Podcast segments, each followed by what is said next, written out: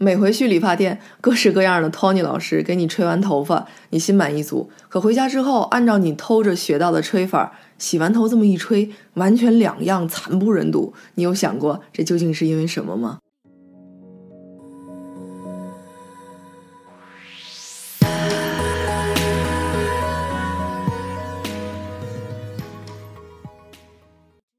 今儿是小年儿啊，春节前的心浮气躁，打今儿起算是彻底开始倒计时了。都倒计时了，还不得去弄个头发吗？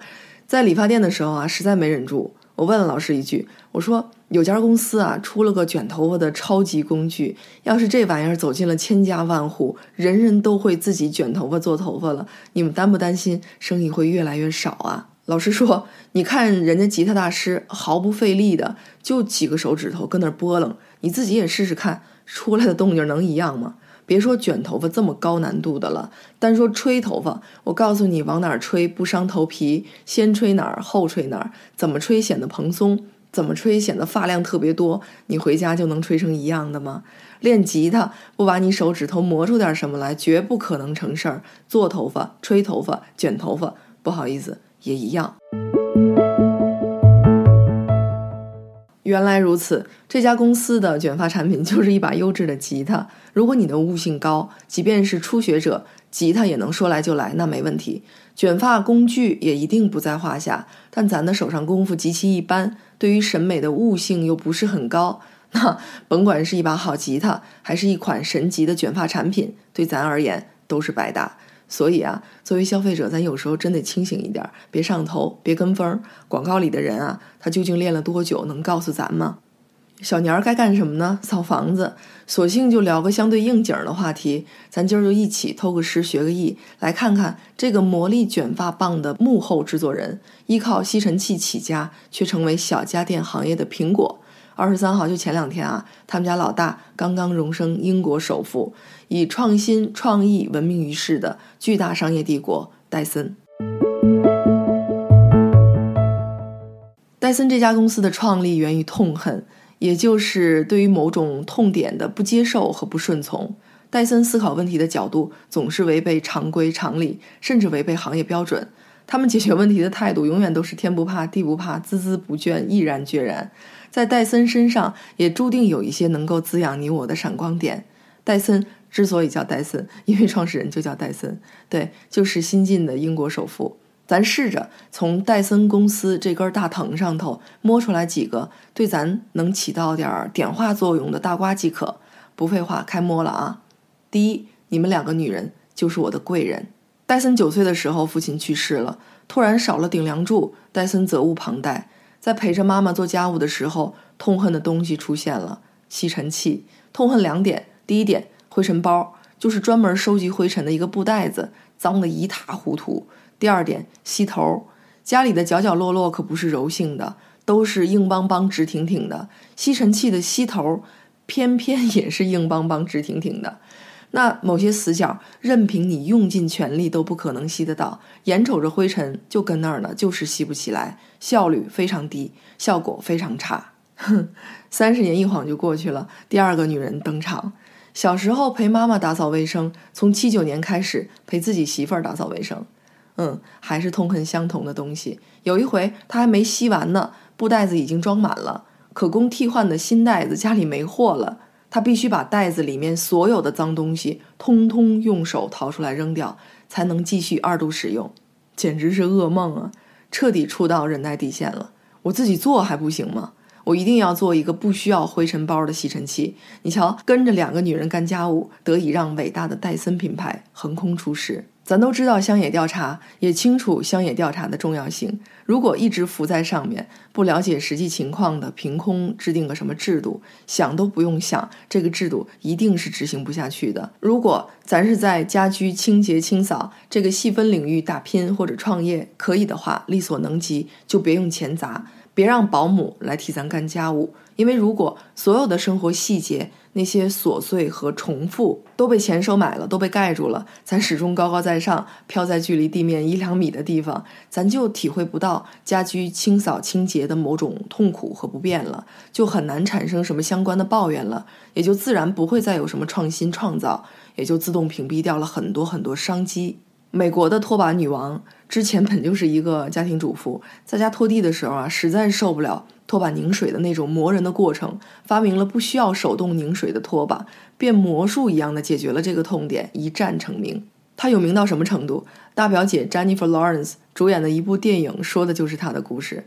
拖把女王后来还改良了衣架啊、熨斗啊，好多东西。试问，一天到晚什么家务都不做的人，会在某一天心血来潮迸发出这种类似的灵感吗？绝无可能。手感这个东西啊，特别矫情，不经历重复性的动作是培养不出来的。如果戴森从不参与任何家务劳动，小时工把打扫的工作全包圆了。戴森利用省下来的时间干了点所谓更高端、更金贵的事儿，那这个戴森商业帝国哪天才能建立呢？还会不会建立都要两说了吧。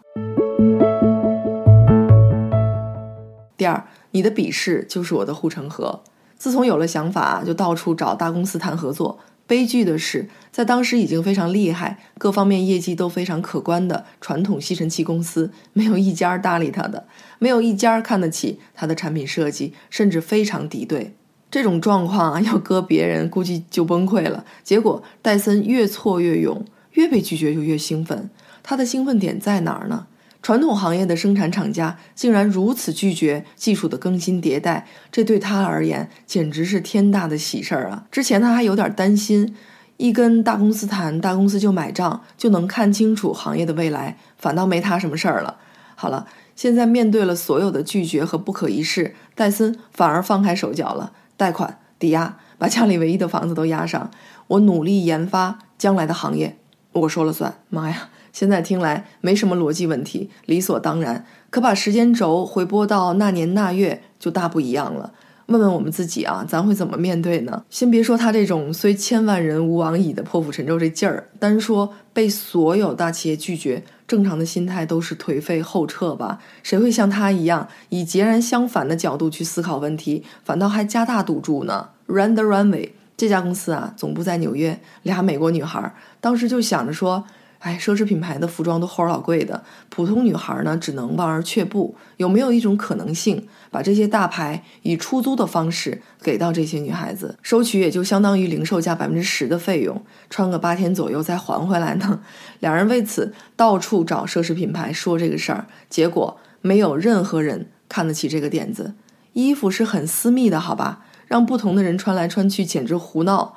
行了，正中下怀。俩女孩真实的目的就是要试探，既然那些大佬都不屑投资、不屑参与，甚至不屑给出点参考意见，那还等什么呢？开看吧！时至今天，这家公司已然成为了时尚界的 Netflix。这一生当中啊，人与人的差别就是想问题的角度。能够被传统行业的人鄙视、瞧不起，恰恰成了我的护城河，反倒成了我变革之路的尚方宝剑。你们不合作，我不会想到说我少了资金和渠道的靠山。我想到的是，我的敌人几乎不存在。这条跑道上面，我几乎没有对手。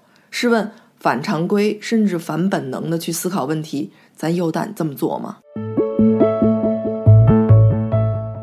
第三，你的抄袭就是我的底气。第一代产品弄出来了，暂时还没办法大规模量产，渠道还没打通。市场占有率还非常低，结果猛然抬头，发现市面上那些之前看不起他的吸尘器公司，也在做差不多同类的东西了。又一颗闷雷轰下来，搁别人又摊地上了。可戴森不，心说你们抄我的，更说明对我产品的认可，我要继续做下去。关键是早就料到你们会有抄我的这一天，我的专利保护候着你们呢，有一个算一个。创业者啊，经常会被投资人问到这样的问题。你的东西不错，但如果被大佬抄了，你怎么应对呢？很多创业者都是被这道题给吓跑的。说实在的，能被这个问题吓跑的，也真的没必要创业了。很明显，能被资本或者流量轻易取而代之的，一定没有什么技术含量或者进入的壁垒，没有专利的保护。一句话，没有护城河的创业就是白白送死。戴森在最初资金极度匮乏的时候，就想到了头等大事儿就是专利保护，在这上头花钱可不能抠抠搜搜的，该申请的全部都要拿下。而戴森当初的大成本铺专利，得到的回报就是一场场官司赢下来，对手带着山寨产品颜面扫地的离开，而戴森在扫清障碍之后，投放市场也就两年的时间，摇身一变成了全英国的销量之王。专利这事儿的杀伤性啊，看高通跟苹果两人掐架一目了然。其实啊，还有一个嗯没那么多人知道的事儿，同样的专利问题，WordX 不敢说臭名昭著吧。不过，它也真的在全球的专利市场上有一号了。但你呢，也挑不出人家什么毛病。这种公司就是所谓的专利怪物。专利怪物，简单说就是提前申请专利下套，等着高科公司钻进来打官司要赔偿。几天前，十六号吧，苹果就栽给他了。这次大概要支付四亿多美金作为补偿。现如今，有些创业者起步的时候啊，没钱没人手。更不会花大价钱去咨询专业的顾问，究竟该如何保全自己？他们想的很简单，不着急，等着看到点回头钱再说。其实普遍来讲，法律意识、保护知识产权的意识，咱还是相对弱一些。这方面咱必须塌下心来，该研究研究，该请教请教，该投入投入。否则，不远的未来，因为误入法律盲区而付出的代价。也许是谁都无力承受的。说句难听的，到时候咱赚的还真不一定够交罚款的。第四，正在寻找突破口的你，就是我的突破口。英国市场站稳了，该去别的国家了。可是阻力非常大，商场都是拒绝入驻的。你这个品牌，他们哪有什么认知度啊？那怎么办？老老实实的待在英国，做个本土品牌吗？绝不可以。换个思路。我不找生意兴隆、客流量巨大的知名商场，我偏偏寻那些在生死线上勉强度日的，或者打算转型改革、变换发展思路的商场。永远要相信，总会有至少百分之十的人愿意去冒风险。为什么 敢去冒险？就是因为他们也在寻找出路。他们其实内心有一种输无可输的勇气，做了之后成与败没损害。终于，零二年的时候，美国的 Best Buy 决定尝试一下，结果一发不可收拾。有的时候，咱们寻找合作方，永远都盯着大的、有实力的、有背景的、有雄厚资金的、有数不尽流量的。但试问，人家这么优秀，凭什么跟咱合作啊？可是别忘了，除了头部的这些大牛公司，还有很多很多数不过来的着急上火、找不到翻身机会的咸鱼。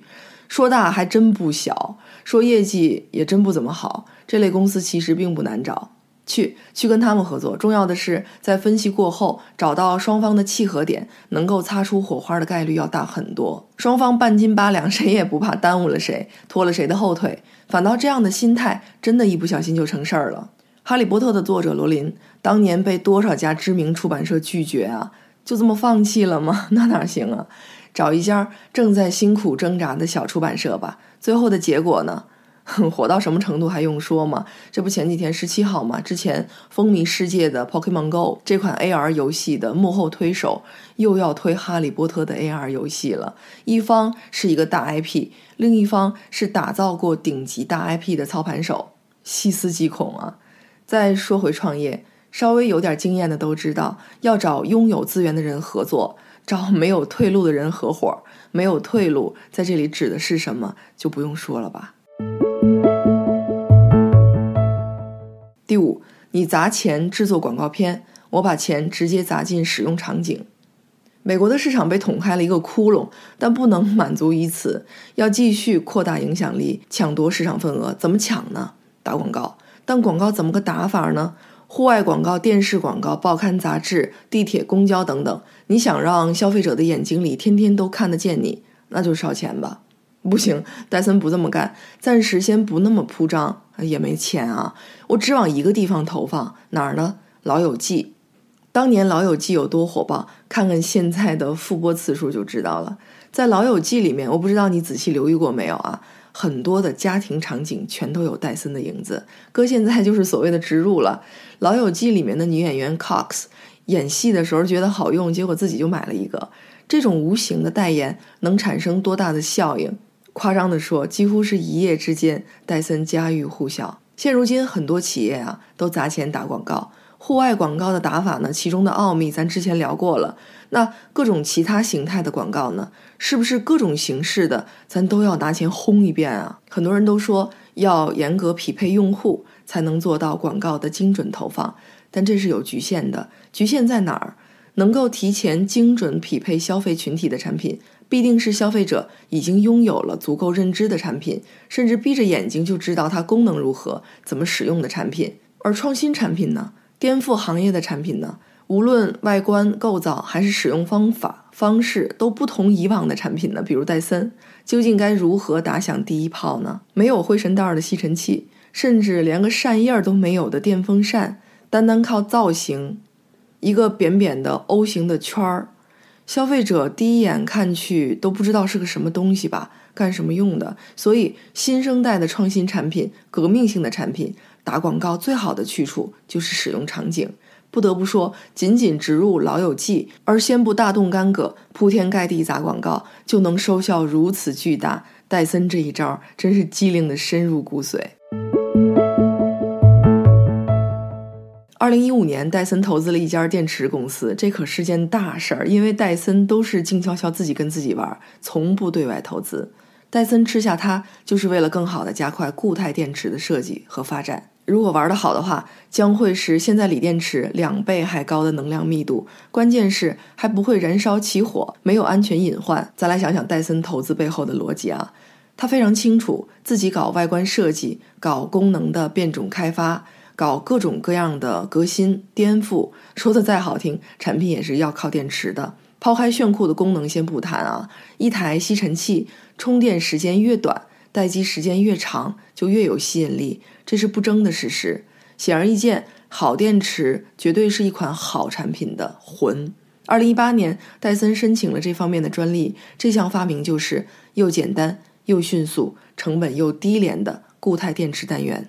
所以逻辑是什么？就是投资生态链，投资一整条赛道，投资对我自己的产品最具有咽喉要道价值的领域。只不过，如果咱仅仅看到了戴森在电池上的野心，就又跑偏了。因为他既然投资了电池，申请了专利，就已然掌控了某种底层建筑了。他的另一个野心也就挡也挡不住了。对，这家靠吸尘器起家的公司要开始玩电动汽车了。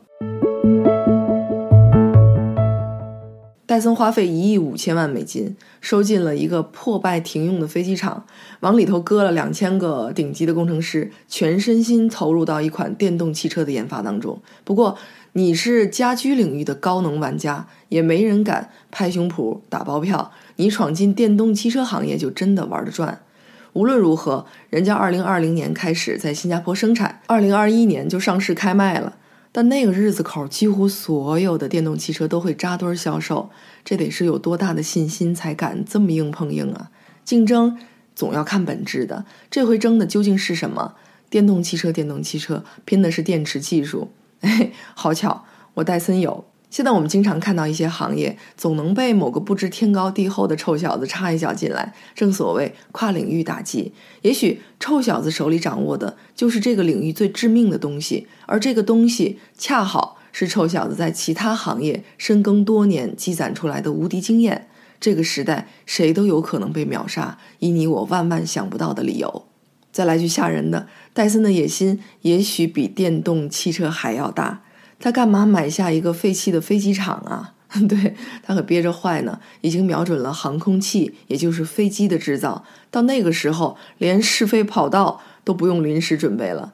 这究竟是不知者无畏，还是老谋深算的步步为营呢？反正戴森总部大楼的餐厅上面就悬着一个又大又酷的喷气战斗机。过些日子，戴森的总部会搬到新加坡啊，不知道这架战斗机会不会也跟着搬过去呢？每家公司端出来给消费者看的是最终的产品，但究竟是什么东西得以让他们端得出一直让消费者惊声尖叫的产品呢？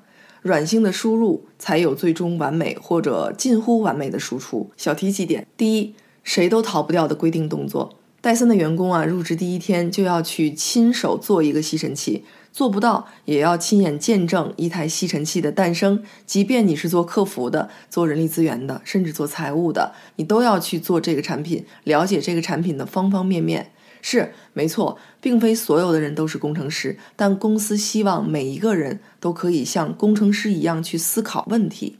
第二，刻意延长质保时间。戴森对质量非常看重啊，他们树立的形象始终都是我们一直会为产品负责，无限延长质保期限。请注意，这可不单单是一个营销行为，这是戴森自我救赎、赢回消费者的一种方式，也算是自我提高、自我改进的一个及时反馈渠道。本来做产品自己还得花大价钱去砸各种各样的场景去做实验呢，这些云云消费者。不都在给我免费提供实验数据吗？何乐不为？第三，尽可能的避免文字沟通，效率是戴森的 DNA。现在这个时代啊，很多员工都依靠啊备忘录啊、电子邮件等等书面的形式来沟通，看上去非常有效率，但事实如此吗？戴森认为，真正的价值就发生在员工之间面对面的交流，甚至面对面的吵架都没准儿能点亮对方某一个灵感。这才是创新创意的发端。他们一直坚持说啊，对书面交流的痛恨是非常健康的一种心态。第四，多提傻问题，越傻越好。不管员工提了多傻的建议，都要认真听，细心琢磨，消化之后，你也许可以从里面得到非常非常多其他方向的启发。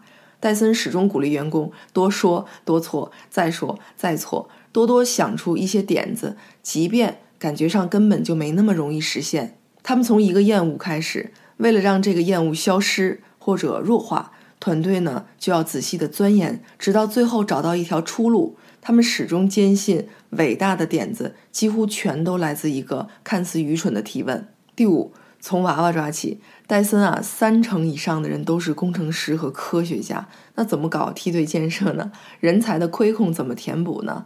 好，设立基金会。专门培养下一代优秀的工程师，这算是戴森的繁衍法则吧？戴森要做的是陪你长大，绝不是等你长大成人之后，名校毕业之后再去市场上把你挖过来。一个产品还能不能做得更好，这可不仅仅是个问题，还是一种思维方式。这种思维方式越早植入大脑。就能够越早的帮助孩子从小就用心观察、用心体会生活中的痛点、痒点，才能推动他们的发明创造。想法不错，但如果好死不死的在孩子们的成长路上越走越偏，越来越偏离工程师这个角色，玩艺术了，干别的了，怎么办啊？没关系，戴森早有预料，因为多年下来，你一路看到了戴森的用心和卓越。你会是他们最忠实的消费者，最忠实的用户。嘿，发现没有？这完全是动画片的大 IP 思维啊！打小呢就把死忠粉给培养起来，等你有了购买力之后，所有的周边产品你能不买吗？不得不说，戴森是只老狐狸啊！今儿是小年儿。彻头彻尾的打扫一下家里的上上下下，就能过一个舒服顺心的幸福年。不过也别遗漏了电子灰尘，微信呐，或者是其他应用里面的各种收藏、各种链接，电脑里有了时间就必须翻出来看的那种文章宝典。说一句咱俩共勉的话啊，趁着春节马上就快到了，咱商量商量，索性都给删了吧。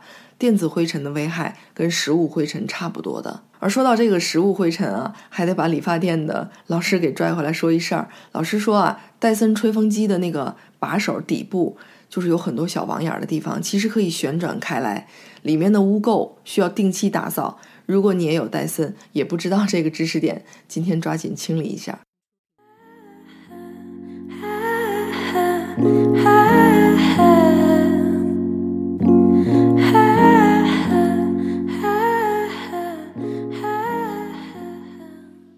腊月二十三，灶王爷汇报工作去了。他老人家应该是这世上最金贵的候鸟了，年复一年，在规定的时间去规定的地点完成一套规定的动作。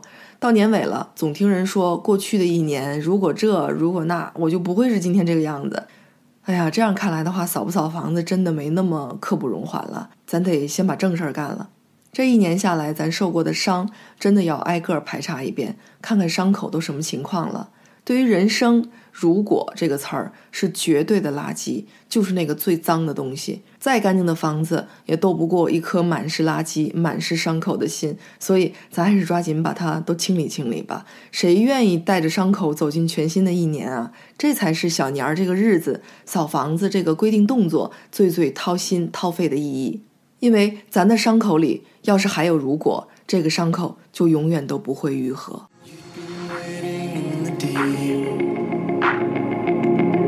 Dancing through your downfall.